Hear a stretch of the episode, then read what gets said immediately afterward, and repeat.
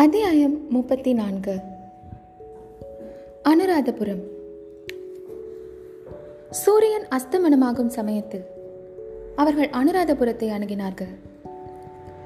இலங்கை தீவின் தொன்மை மிக்க அத்தலைநகரத்தை சற்று தூரத்திலிருந்து பார்த்தபோதே வந்தியத்தேவன் அதிசய கடலில் மூழ்கி பேசும் சக்தியை இழந்தான். அனுராதபுரத்தை பற்றி அவன் பலர் சொல்ல கேள்விப்பட்டதுண்டு. அந்த நகரை பற்றி அவர்கள் செய்த வர்ணனைகளிலிருந்து அதன் தோற்றம் இப்படி இருக்கும் என்று அவன் கற்பனை செய்து பார்த்ததும் உண்டு. ஆனால் அவனுடைய கற்பனைகளை எல்லாம் அந்த மாநகரம் விஞ்சியதாக இருந்தது. அம்மம்மா இதன் மதில் சுவர்தான் எத்தனை பெரியது? எப்படி இருபுறமும் நீண்டு கொண்டே செல்கிறது? எந்த இடத்திலே அச்சுவர் வளைந்து திரும்புகிறது என்று தெரிந்து கொள்ளவும் முடியவில்லையே? மதில் சுவருக்குள்ளே எத்தனை எத்தனை கோபுரங்களும் ஸ்தூபங்களும் மண்டப சிகரங்களும் தலைதூக்கி கம்பீரமாக நிற்கின்றன. ஒன்றுக்கொன்று அவை எவ்வளவு தூரத்தில் நிற்கின்றன? இவ்வளவும் ஒரே நகரத்துக்குள்ளே ஒரே மதில் சுவருக்குள்ளே அடங்கி இருக்க முடியுமா? காஞ்சி பழையாறை தஞ்சை முதலிய நகரங்கள் எல்லாம் இந்த மாநகரத்தின் முன்னே எம்மாத்திரம்? அசோக சக்கரவர்த்தியின் காலத்தில் பாடலிபுத்திரமும் விக்ரமாதித்தனின் ஆட்சியில் உஜ்ஜயினி நகரமும் கரிகால் வளவன் காலத்தில் காவேரிப்பட்டினமும் ஒருகால் இந்த நகரத்தைப் போல் இருந்திருக்கலாம். தற்காலத்தில் உள்ள வேறு எந்த பட்டணத்தையும் இதற்கு இணை சொல்ல முடியாது. மதில் சுவரும் அதன் பிரதான வாசலும் நெருங்க நெருங்க நகரை நோக்கி செல்வோரின் கூட்டம் அதிகமாகி வந்தது. தமிழர்களும் சிங்களவர்களும் பிக்ஷுக்களும் இல்லறத்தாரும் ஆண்களும் பெண்களும் சிறுவர் சிறுமிகளும் பெரும் கூட்டமாக சென்றார்கள். எல்லோரும் தேர் திருவிழாவுக்கு செல்கிறவர்களைப் போல் குதூகலமாக சென்றார்கள். அவர்களில் ஒரு சிலர் நமது பிரயாணிகள் மூவரையும் கவனிக்கவும் சுட்டிக்காட்டவும் தொடங்கினார்கள். இதை கண்டதும் பொன்னியின் செல்வர் மற்ற இருவருக்கும் சமிங்கை செய்துவிட்டு ராஜபாட்டையிலிருந்து விலகி குறுக்கு வழியில் சென்றார். மரங்களால் மறைக்கப்பட்டிருந்த ஒரு சிறிய செய்கொன்றத்தின் அடிவாரத்தில் வந்து குதிரையை நிறுத்தினார். பின்தொடர்ந்து வந்த இருவரையும் பார்த்து குதிரைகள் வெகு தூரம் வந்திருக்கின்றன. சற்று நேரம் இலைப்பாரட்டும் நன்றாக இருட்டிய பிறகு நகருக்குள் போவோம் என்றார். குதிரைகள் மீதிருந்து மூவரும் இறங்கி ஒரு கற்பாறை மீது உட்கார்ந்தார்கள். இவ்வளவு கூட்டமாக ஜனங்கள் போகிறார்களே இன்றைக்கு இந்த நகரத்திலும் ஏதாவது உற்சவமா? என்று வந்தியத்தேவன் கேட்டான். இந்த நாட்டில் நடக்கும் திருவிழாக்களுக்குள்ளே பெரிய திருவிழா இன்றைக்குத்தான் என்றார் இளவரசர். ஈழ நாட்டில் ஏதோ யுத்தம் நடக்கிறது என்று கேள்விப்பட்டேன். இங்கே வந்து பார்த்தால் ஒரே உற்சவமாக இருக்கிறதே என்றான் வந்தியத்தேவன். பழைய அறையில் ஸ்ரீ ஜெயந்தி உற்சவம் நடந்தது என்று நீர் சொல்லவில்லையா? என்று கேட்டார் பொன்னியின் செல்வர். ஆமாம் இளவரசி ஆனால் பழையாறை சோழ நாட்டில் இருக்கிறது என்றான் வந்தியத்தேவன். அனுராதபுரம் ஈழ நாட்டில் இருக்கிறது. அதனால் என்ன? சோழ நாட்டிலும் சுந்தர சோழ சக்கரவர்த்தியின் ஆட்சிதான். ஈழ நாட்டிலும் அவருடைய செங்கோல் ஆட்சிதான் என்றார் பொன்னியின் செல்வர். ஆனால் இந்த நாட்டில் இன்னும் பகைவர்கள் இருக்கிறார்களாமே? என்றான் வந்தியத்தேவன். பகைவர்கள் எங்கேயோ இருக்கிறார்கள். அதற்கு இங்குள்ள ஜனங்கள் என்ன செய்வார்கள்? போர்க்களத்தில் போர் நடக்க வேண்டியதுதான். ஊர்புறத்தில் உற்சவமும் திருவிழாவும் நடக்க வேண்டியதுதான். திருமலை நீ என்ன சொல்கிறாய்? என்றார் இளவரசர். இங்கே வெளிப்பகைவர்கள் இருந்தால் அங்கே உட்பகைவர்கள் இருக்கிறார்கள். வெளிப்பகைவர்களை காட்டிலும் உட்பகைவர்களே அபாயமானவர்கள். ஆகையால் இளவரசர் இந்த நாட்டிலேயே உற்சவமும் யுத்தமும் நடத்தி கொண்டிருப்பது நல்லது என்று அடியேன் சொல்கிறேன் என்றான் ஆழ்வார்க்கடியான். அழகாய்த்தான் இருக்கிறது. வெளிப்பகைவர்களை விட உட்பகைவர்களே அபாயகரமானவர்கள் என்றால் அங்கேதானே நம் இளவரசர் இருக்க வேண்டும்? அபாயம் அதிகம் உள்ள இடமே வீர புருஷர்கள் இருக்க வேண்டிய இடம் அல்லவா என்றான் வந்தியத்தேவன். வீரம் என்றால் அசட்டுத்தனமாக சதிகாரர்களிடமும் கொலைகாரர்களிடமும் போய் அகப்பட்டுக் கொள்ள வேண்டும் என்று அர்த்தமா? வீராதி வீரனாகிய நீ அங்கே போய் அகப்பட்டுக் கொள்வதுதானே? எதற்காக தப்பி ஓடி வந்தாய்? என்றான் திருமலை. போதும் போதும். நீங்கள் ஒரு யுத்தம் இங்கே ஆரம்பித்து விட வேண்டாம் என்று அருள்மொழிவர்மர் சமாதானம் செய்வித்தார். இருட்டிய பிறகு மூன்று பேரும் அந்த நகருக்குள் பிரவேசித்தார்கள். அன்று யாத்ரீகர்கள் யாரையுமே கோட்டை வாசலில் தடுத்து நிறுத்தவில்லை. எல்லோரையும் தங்கு தடையின்றி விட்டுக் கொண்டிருந்தார்கள். காவலர்கள் சும்மா நின்று பார்த்து கொண்டிருந்தார்கள். கூட்டத்தோடு கூட்டமாக நம் கதாபுருஷர்கள் மூவரும் நகருக்குள் பிரவேசித்துச் சென்றார்கள். அனுராதபுரத்தின் வீதிகளிலும் ஜனக்கூட்டம் அளவில்லாமல் இருந்தது. சாது சாது என்ற கோஷம் வானை அலாவியது ஆங்காங்கு பல மாட மாளிகைகளும் விகாரங்களும் இடிந்து கிடப்பதை வந்தியத்தேவன் கண்டான். இடிந்து போன பல கட்டிடங்கள் புதுப்பிக்கப்பட்டிருப்பதையும் பார்த்தான். புதுப்பிக்கும் திருப்பணி இளவரசர் கட்டளையின் பேரில் தான் நடந்து இருக்க வேண்டும் என்று தீர்மானித்துக் கொண்டான். இப்படியெல்லாம் இவர் செய்து வருவதின் நோக்கம்தான் என்ன? ஜெயிக்கப்பட்ட நாட்டின் மக்களுக்கு இவர் ஏன் இவ்வளவு சலுகை காட்டுகிறார்? ஆயிரம் ஆண்டுகளாக தமிழகத்துடன் அடிக்கடி சண்டை போட்டு வருகிறார்கள் இந்த சிங்கள அரசர்கள். இத்தகைய நெடுங்கால பகைவர்களின் தலைநகரத்தை அழித்து கொளுத்தி தரைமட்டமாக்குவதற்கு மாறாக இடிந்து போன கட்டிடங்களை புதுப்பித்து திருவிழாக்கள் நடத்த இவர் அனுமதித்து வருகிறாரே. இது என்ன அதிசயம்? இதில் ஏதோ மர்மம் இருக்கத்தான் வேண்டும். அது என்னவாக இருக்கும்? வந்தியத்தேவனுடைய உள்ளத்தில் ஒரு விந்தையான எண்ணம் உதித்தது. ஆமாம் அப்படித்தான் இருக்க வேண்டும். சோழ நாட்டில் இவருக்கு உரிமை எதுவும் இல்லை. பட்டத்திலவரசர் ஆதித்த கரிகாலர் இருக்கிறார். அவருடன் போட்டியிட மதுராந்தகத்தேவர் இருக்கிறார். ஆகையால் இந்த மா இலங்கை தீவில் இவர் ஒரு தனி ராஜ்யத்தை ஸ்தாபித்து சுதந்திர மன்னராக விரும்புகிறார் போலும். யார் கண்டது?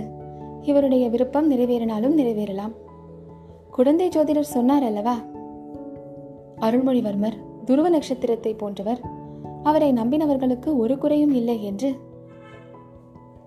அத்தகைய வீரபுருஷரிடம் தான் வந்து சேர்ந்து விட்டதை நினைத்து அவனுடைய உள்ளம் மகிழ்ச்சியால் பூரித்தது. வெளிப்புறங்கள் இடிந்து இருளடைந்திருந்த ஒரு பழைய மாளிகையின் வாசலில் வந்து அவர்கள் நின்றார்கள். குதிரைகளின் மீதிருந்து இறங்கினார்கள். அந்த இடம் முக்கியமான வீதிகளிலிருந்து சற்று ஒதுக்குப்புறமாக இருந்தது. ஆகையால் அங்கே ஜனக்கூட்டம் இல்லை. இளவரசர் மூன்று தடவை கையை தட்டினார். உடனே இந்திர ஜாலத்தினால் நடந்தது போல் அந்த மாளிகையின் ஒரு பக்கத்தில் கதவு திறந்து வழி உண்டாயிற்று. ஆட்கள் யாரும் இருந்ததாக தெரியவில்லை. இளவரசர் இருட்டிலேயே நுழைந்து மேலே சென்றார். வந்தியத்தேவன் பின்னால் திரும்பி குதிரைகளின் கதி என்னவென்று ஆவலுடன் பார்த்தான். இளவரசர் குதிரைகளுக்கு வழி தெரியும் என்று கூறி வந்தியத்தேவனை கையை பிடித்து இழுத்துச் சென்றார். சற்று தூரம் இருளிலேயே நடந்தார்கள். பிறகு மினுக் மினுக் என்று வெளிச்சம் தெரிந்தது. பின்னர் பிரகாசமான ஒளி தென்பட்டது. அது ஒரு பழைய காலத்து அரண்மனையின் உட்புறம் என்று வந்தியத்தேவன் கண்டான். இங்கே கொஞ்சம் ஜாக்கிரதையாகவே இருக்க வேண்டும். மகாசேன சக்கரவர்த்தியின் அந்த புறம் இது. திடீரென்று சக்கரவர்த்தி விஜயம் செய்து நம்மை துரத்த பார்த்தாலும் பார்ப்பார் என்றார் இளவரசர். மகாசேனர் என்பவர் யார்? என்று வந்தியத்தேவன் கேட்டான். மகாசேனர் அறுநூறு ஆண்டுகளுக்கு முன்னால் இந்த இலங்கை ராஜ்யத்தை ஆண்ட சக்கரவர்த்தி. அவர் பொது ஜனங்களுக்கு பல நன்மைகளை செய்தார். ஆகையால் அவருடைய ஆவி இந்த நகரத்தில் இன்னமும் உலவிக் கொண்டிருப்பதாக ஜனங்கள் நினைக்கிறார்கள். அவருடைய ஆவியானது துணி இல்லாமல் குளிரில் கஷ்டப்பட போகிறதே என்று மரக்கிளைகளில் துணிகளை கட்டி தொங்க விடுகிறார்கள். இந்த அரண்மனையிலும் அவருக்கு பிறகு யாரும் வசிப்பதில்லை. வெறுமனை தான் விட்டு வைத்திருக்கிறார்கள் என்றார் இளவரசர். இளவரசருக்கும் அவருடன் வந்தவர்களுக்கும் பணிவிடை செய்ய அங்கு ஏவலாளர்கள் இருந்தார்கள். குளித்து உணவருந்திய பிறகு மூவரும் அந்த அரண்மனையின் உச்சி மாடத்துக்கு சென்றார்கள். அவர்கள் இருந்த இடத்திலிருந்து சுற்றுப்புறம் எங்கும் பார்க்கலாம். ஆனால் அவர்களை கீழே உள்ளவர்கள் பார்க்க முடியாது. அப்படிப்பட்ட இடத்தில் போய் அமர்ந்தார்கள். ஐயா பன்னிரண்டு நாழிகைக்கு எங்கேயோ வரும்படி புத்தர் சிலை செய்தி சொன்னதாக கூறினீர்களே என்று வந்தியத்தேவன் கேட்டான். இன்னும் நேரம் இருக்கிறது. சந்திரன் இப்போதுதானே உதயமாகி இருக்கிறான் அதோ அந்த தாகபாவின் உச்சிக்கு நேரே சந்திரன் வந்ததும் புறப்பட்டு விடுவோம் என்றார் இளவரசர். அவர் சுட்டிக்காட்டிய இடத்தில் ஒரு பெரிய குன்று போன்ற தாகபா ஸ்தூபம் நின்றது. புத்தர் பெருமானுடைய திருமேனியின் துகளை. அடியில் வைத்து எழுப்பிய ஸ்தூபங்களாதலால் அவை தாது கற்பம் என்று அழைக்கப்பட்டன. தாது கற்பம் எனும் பெயர்தான் பின்னர் தாகபா ஆயிற்று. எதற்காக இவ்வளவு பெரிய கட்டிடங்களை கட்டினார்கள்? என்று வந்தியத்தேவன் கேட்டான். முதல் முதலில் புத்தர் எவ்வளவு பெரியவர் என்பதை ஜனங்களுக்கு உணர்த்துவதற்காக இவ்வளவு பெரிய சின்னங்களை நிர்மாணித்தார்கள். பின்னால் வந்த அரசர்களோ தாங்கள் எவ்வளவு பெரியவர்கள்? என்பதை காட்டுவதற்காக முன்னால் கட்டியிருந்த சூபங்களை காட்டிலும் பெரிதாக கட்டினார்கள் என்றார் இளவரசர். சிறிது நேரத்துக்கெல்லாம் சமுத்திரத்தின் கொந்தளிப்பை போன்ற பேரிரைச்சல் ஒன்று கேட்டது. வந்தியத்தேவன் இரைச்சல் வந்த திக்கை திரும்பி பார்த்தான். தூரத்தில் ஒரு பெரிய சேனா சமுத்திரத்தை போன்ற பெரும் கூட்டம். வீதிகளில் முடிவில்லாத நீண்டு போய்க் கொண்டிருந்த ஜனக்கூட்டம் வருவது தெரிந்தது. அந்த ஜன சமுத்திரத்தின் நடுவே கரிய பெரிய திமிங்கிலங்கள் போல் நூற்றுக்கணக்கில் யானைகள் காணப்பட்டன. கடல் நீரில் பிரதிபலிக்கும் விண்மீன்களைப் போல் ஆயிரம் ஆயிரம் தீவர்த்திகள் ஒளி வீசின. ஜனங்களோ லட்சக்கணக்கில் இருந்தார்கள். வந்தியத்தேவன் என்ன இது? பகைவர்களின் படையெடுப்பை போலல்லவா இருக்கிறது? என்றான். இல்லை இல்லை. இதுதான் இந்த இலங்கை நாட்டிலேயே மிகப்பெரிய உற்சவமாகிய பெரஹரா திருவிழா என்றார் இளவரசர். ஊர்வலம் நெருங்கி வர வர வந்தியத்தேவனுடைய வியப்பு அதிகமாகிக் கொண்டிருந்தது. அந்த மாதிரி காட்சியை அவன் தன் வாழ்நாளில் பார்த்ததில்லை. முதலில் சுமார் முப்பது யானைகள் அணிவகுத்து வந்தன. அவ்வளவும் தங்க முகபடாங்களினால் அலங்கரிக்கப்பட்ட யானைகள். அவற்றில் நடுநாயகமாக வந்த யானை எல்லாவற்றிலும் கம்பீரமாக இருந்ததுடன் அலங்காரத்திலும் சிறந்து விளங்கியது. அதன் முதுகில் நவரத்தினங்கள் இழைத்த தங்க பெட்டி ஒன்று இருந்தது. அதன் மேல் ஒரு தங்க குடை கவிந்திருந்தது. நடுநாயகமான இந்த யானையை சுற்றி இருந்த யானைகளின் மீது புத்த பிக்ஷுக்கள் பலர் அமர்ந்து வெள்ளிப்பிடி போட்ட வெண் சாமரங்களை வீசிக்கொண்டிருந்தார்கள். யானைகளுக்கு இடையிடையே குத்து விளக்குகளையும் தீவர்த்திகளையும் இன்னும் பலவித வேலைப்பாடமைந்த தீவர்த்திகளையும் தீபங்களையும் ஏந்தி கொண்டு பலர் வந்தார்கள். கரிய குன்றுகளை ஒத்த யானைகளின் தங்க முகபடாங்களும் மற்ற ஆபரணங்களும் பிக்ஷுக்களின் கைகளிலிருந்த அந்த வெண் சாமரங்களும் பல தீபங்களின் ஒளியில் தகதகவென்று பிரகாசித்து கண்களை பறித்தன. யானைகளுக்கு பின்னால் ஒரு பெரும் ஜனக்கூட்டம். அந்த கூட்டத்தின் மத்தியில் சுமார் நூறு பேர் விசித்திரமான உடைகளையும் ஆபரணங்களையும் தரித்து நடனமாடிக்கொண்டிருந்தார்கள் அவர்களில் பலர் உடுக்கையை போன்ற வாத்தியங்களை தட்டிக்கொண்டு ஆடினார்கள். இன்னும் பல வகை வாத்தியங்களும் முழங்கின. அப்பப்பா ஆட்டமாவது ஆட்டம். கடம்பூர் அரண்மனையில் தேவராளனும் தேவராட்டியும் ஆடிய வெறியாட்டம் எல்லாம் இதற்கு முன்னால் எங்கே நிற்கும்? சிற்சில சமயம் அந்த ஆட்டக்காரர்கள் விற்றென்று வானில் எழும்பி சக்கரஹாரமாக இரண்டு மூன்று தடவை சுழன்றுவிட்டு தரைக்கு வந்தார்கள். அப்படி அவர்கள் சுழன்ற போது அவர்கள் இடையில் கொஞ்சம் கொஞ்சமாக தொங்கிக் கொண்டிருந்த துணி மடிப்புகள் பூச்சக்கர குடைகளைப் போல் சுழன்றன. இவ்விதம் நூறு பேர் சேர்ந்தால் போல் எழும்பி சுழன்றுவிட்டு கீழே குதித்த காட்சியை காண்பதற்கு இரண்டு கண்கள் போதவில்லைதான். இரண்டாயிரம் கண்களாவது குறைந்தபட்சம் வேண்டும். ஆனால் அத்தகைய சமயங்களில் எழுந்த வாத்திய முழக்கங்களை கேட்பதற்கோ? இரண்டாயிரம் செவிகள் போதுமாட்டா நிச்சயமாக இரண்டு லட்சம் காதுகளேனும் வேண்டும். அப்படியாக உடுக்கைகள் துந்துபிகள் மத்தளங்கள் செப்பு தாளங்கள் பறைகள் கொம்புகள் எல்லாம் சேர்ந்து முழங்கி கேட்போர் காதுகள் செவிடுபடச் செய்தன. இந்த ஆட்டக்காரர்களும் அவர்களை சுற்றி நின்ற கூட்டமும் நகர்ந்ததும் மற்றும் முப்பது யானைகள் முன்போலவே ஜாஜ்வல்யமான ஆபரணங்களுடன் வந்தன. அவற்றில் நடுநாயகமான யானையின் மேலும் ஒரு அழகிய வேலைப்பாடமைந்த பெட்டி இருந்தது. அதன் மேல் தங்கக்குடை கவிந்திருந்தது. சுற்றி நின்ற யானை மீது இருந்தவர்கள் வெண் சாமரங்களை வீசினார்கள். இந்த யானை கூட்டத்திற்கு பின்னாலும் ஆட்டக்காரர்கள் வந்தார்கள். இந்த ஆட்டக்காரர்களுக்கு நடுவில் ரதி மன்மதன் முக்கண்ணனை உடைய சிவபெருமான் வேடம் தெரித்தவர்கள் நின்றார்கள். சுற்றி நின்றவர்கள் ஆடி குதித்தார்கள். என்ன இது? சிவபெருமான் இங்கே எப்படி வந்தார்? என்று வந்தியத்தேவன் கேட்டான். கஜபாகு எனும் இலங்கை அரசன் சிவபெருமானை அழைத்து வந்தான். அதற்கு பிறகு இங்கேயே அவர் பிடிவாதமாக இருக்கிறார் என்றார் இளவரசர். ஓ வீர வைஷ்ணவரே பார்த்தீரா? யார் பெரிய தெய்வம் என்று இப்போது தெரிந்ததா? என்று வந்தியத்தேவன் கேட்டு முடிவதற்குள் மற்றும் சில யானைகள் அதே மாதிரி அலங்காரங்களுடன் வந்துவிட்டன. அந்த யானைகளுக்கு பின்னால் வந்த ஆட்டக்காரர்களுக்கு மத்தியில் கருடாழ்வாரை போல் மூக்கும் இறக்கைகளும் வைத்து கட்டிக்கொண்டிருந்த நடனக்காரர்கள் சுழன்றும் பருந்தும் குதித்தும் மூக்கை ஆட்டியும் ஆர்ப்பாட்டமாக ஆடினார்கள்.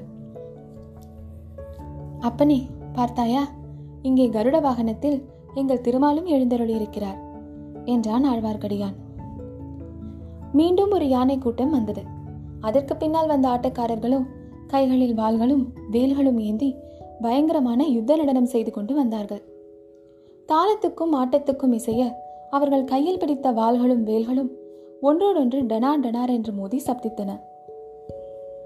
இவ்வளவுக்கும் கடைசியாக வந்த யானை கூட்டத்துக்கு பின்னால் ஆட்டக்காரர்கள் அவ்வளவு பேரும் இரண்டு கையிலும் இரண்டு சிலம்புகளை வைத்துக்கொண்டு ஆடினார்கள். அவர்கள் ஆடும்போது அத்தனை சிலம்புகளும் சேர்ந்து கலீர் கலீர் என்று சப்தித்தன. ஒரு சமயம் அவர்கள் நடனம் வெகு உக்கிரமாக இருந்தது. இன்னொரு சமயம் அமைதி பொருந்திய லலித நடன கலையாக மாறியது. இந்த காட்சிகளை எல்லாம் கண்டும் பலவித சப்த விசித்திரங்களை கேட்டும் பிரமித்து நின்ற வந்தியத்தேவனுக்கு இளவரசர் இருந்த ஊர்வலத் திருவிழாவின் வரலாற்றையும் கருத்தையும் கூறினார். தமிழகத்து அரசர்களும் இலங்கை அரசர்களும் நட்புரிமை பாராட்டிய காலங்களும் உண்டு. கடல் சூழ் இலங்கை கஜபாகு மன்னனும் சேரன் செங்குட்டுவனும் அவ்விதம் சிநேகமாக இருந்தார்கள். சேரன் செங்குட்டுவன் கண்ணகி எனும் பத்தினி தெய்வத்திற்கு விழா நடத்திய போது கஜபாகு அங்கே சென்றிருந்தான். அந்த நாட்டில் நடந்த மற்ற திருவிழாக்களையும் கண்டுகளித்தான். பின்னர் ஒரு சமயம் சேரன் செங்குட்டுவன் இலங்கைக்கு வந்திருந்த போது கஜபாகு மன்னனும் விழா நடத்தினான். தமிழகத்தின் தெய்வமாகிய சிவபெருமான் திருமால் கார்த்திகேயர் பத்தினி தெய்வம் ஆகிய நாலு தெய்வங்களுக்கும் ஒரே சமயத்தில் திருவிழா நடத்தினான். இந்த விழாக்களில் மக்கள் அடைந்த குதூகலத்தை கண்டு பின்னர் ஆண்டுதோறும் அந்த விழாக்களை நடத்த தீர்மானித்தான். புத்தர் பெருமானுக்கு அந்த விழாவில் முதலிடம் கொடுத்து மற்ற நாலு தெய்வங்களையும் பின்னால் வரச் செய்து விழா நடத்தினான். அன்று முதல் அந்த விழா இலங்கையில் நிலைத்து நின்று மிகப்பெரிய திருவிழாவாக ஆண்டுதோறும் விடாமல் நடந்து வருகிறது என்றார் இளவரசர். ஆனால் தெய்வங்களை எங்கும் காணவில்லையே என்றான் வல்லவரையன். ஒவ்வொரு யானை கூட்டத்திலும் நடுநாயகமாக வந்த யானை மீது வைத்திருந்த பெட்டியை பார்த்தீரா? பார்த்தேன். அந்த பெட்டிக்குள் தெய்வங்களை பூட்டி வைத்திருக்கிறார்களா? தப்பித்துக்கொண்டு தமிழகத்துக்கு போய்விடக் கூடாதே என்று. இதை கேட்ட பொன்னியின் செல்வர் நகைத்துவிட்டு அப்படி இல்லை முதலில் வந்த யானை மீது இருந்த பெட்டிக்குள்ளே புத்த பெருமானுடைய பல் ஒன்றை பத்திரமாக பூட்டி வைத்திருக்கிறார்கள். புத்த சமயத்தார் இந்த நாட்டில் போற்றி காப்பாற்றும் செல்வங்களுக்குள்ளே விலைமதிப்பற்ற செல்வம் அது. ஆகையால் அந்த மனித பொருளை அழகிய பெட்டியில் வைத்து யானை மீது ஏற்றி ஊர்வலமாக எடுத்துச் சென்றார்கள் என்றார். பின்னால் வரும் பெட்டிகளுக்குள்ளே என்ன இருக்கிறது? என்று வந்தியத்தேவன் கேட்டான். சிவன் விஷ்ணு முருகன் கண்ணகி ஆகியவர்களின் பற்கள் கிடைக்கவில்லை. ஆகையால் அவற்றுக்கு பதிலாக அந்தந்த தேவாலயத்தின் தெய்வங்கள் அணியும் திரு ஆபரணங்களை அந்த பெட்டிகளில் பத்திரமாக வைத்துக்கொண்டு போகிறார்கள் என்று இளவரசர் கூறினார். வந்தயத்தேவன் சிறிது சிந்தனையில் ஆழ்ந்திருந்து விட்டு ஆஹா தங்களுக்கு பதிலாக பெரிய பழுவேட்டரையர் மட்டும் இங்கே படையெடுத்து வந்திருந்தால் என்றான். அச்சமயத்தில் திருவிழா ஊர்வலத்தின் கடைசி பகுதி அந்த வீதி முடுக்கில் திரும்பிச் சென்றது. வாத்திய முழக்கம் ஜனங்களின் ஆரவாரம் இவற்றின் ஓசை குறைய தொடங்கியது. குறிப்பிட்ட நேரத்துக்கு இன்னும் ஒரு நாழிகைதான் மிச்சம் இருக்கிறது வாருங்கள் போகலாம் என்று இளவரசர் மேடையிலிருந்து இறங்கினார். மூவரும் கீழே வீதிக்கு வந்துவிட்டார்கள். ஊர்வலம் சென்றதற்கு நேரெதிர் பக்கம் நோக்கி நடந்தார்கள். நகர மக்கள் அனைவரும் பெரகரா திருவிழாவில் ஈடுபட்டிருந்தபடியால் இவர்கள் போன வீதிகளில் ஜன நடமாட்டமே இல்லை. சிறிது நேரத்துக்கெல்லாம் ஒரு விஸ்தாரமான ஏரியின் கரைக்கு வந்து சேர்ந்தார்கள். அந்த ஏரியில் தண்ணீர் ததும்பி கரையில் அலைமோதிக் கொண்டிருந்தது. சந்திர கிரணங்கள் அந்த அலைகளில் தவழ்ந்து விளையாடி வெள்ளி அலைகளாக செய்து கொண்டிருந்தன. ஏரிக்கரையிலிருந்து கீழே இறங்கிச் சென்றார்கள். அந்த இடத்தில் செண்பக மலர்களின் நறுமணம் பரவி இருந்தது. இன்னும் பலவகை புஷ்ப புஷ்பச் செடிகளில் வெள்ளை மலர்கள் கொத்து கொத்தாக பூத்து திகழ்ந்தன. ஆங்காங்கே சிறிய சிறிய செய்குன்றுகளும் படித்துறை தடாகங்களும் காணப்பட்டன. தடாகம் ஒன்றின் மேலே அமைந்திருந்த அத்தகைய சிங்கமுகத்துவாரத்திலிருந்து நீரருவி பொழிந்து கொண்டிருந்தது. அந்த தடாகக்கரை அருகில் நெருங்கிச் சென்று மூவரும் நின்றார்கள்.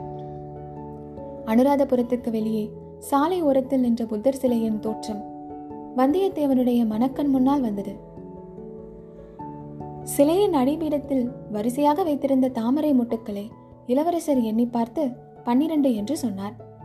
அவை பன்னிரண்டு நாழிகையை குறித்தன போலும். தாமரை மலர்களாக இருக்காமல் மொட்டுக்களாக இருந்தபடியால் இரவை குறித்தன போலும்.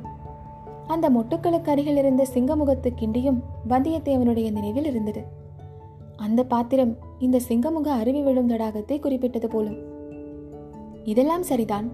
ஆனால் இங்கு எதற்காக? யார் இளவரசரை வரை செய்திருக்கிறார்கள்? இதில் என்னென்ன அபாயங்கள் நேரிடுமோ என்னவோ தெரியவில்லையே. ஆயுதம் ஒன்றும் கொண்டு வரக்கூடாது என்று இளவரசர் தடுத்ததன் கருத்தென்ன ஒருவேளை இங்கு ஏதேனும் காதல் நிகழ்ச்சி நடைபெறப் போகிறதா? இந்த நினைவு வந்ததும் வந்தியத்தேவனுடைய உள்ளம் கொந்தளித்தது. அவனுடைய மனம் கடல் கடந்து பழையாறைக்கு பாய்ந்து சென்றது. இளைய பிராட்டியும் வானதி தேவியும் அவன் மனக்கண் முன் வந்தார்கள். இளவரசரின் வாயை பிடுங்கி பார்க்கலாம் என்று வந்தியத்தேவன் எண்ணினான். ஐயா இந்த இடத்தை பார்த்தால் பழைய காலத்து அரண்மனை நந்தவனம் மாதிரி அல்லவா இது தோன்றுகிறது? என்றான். ஆம் இது அரண்மனை நந்தவனம் இருந்த இடம்தான். ஆயிரம் ஆண்டுகளுக்கு முன்னால் இந்த நந்தவனத்தை ஒட்டி துஷ்டகமனுவின் அரண்மனை இருந்தது. அதோ பார் இன்னமும் இந்த அரண்மனையில் சில பகுதிகள் அழியாமல் இருக்கின்றன என்றார். வந்தியத்தேவன் அங்கே சற்று தூரத்தில் தெரிந்த பழைய அரண்மனை மாடங்களை பார்த்துவிட்டு அந்த கட்டிடங்கள் அரண்மனை அந்தப்புறமாக இருந்திருக்கலாம்.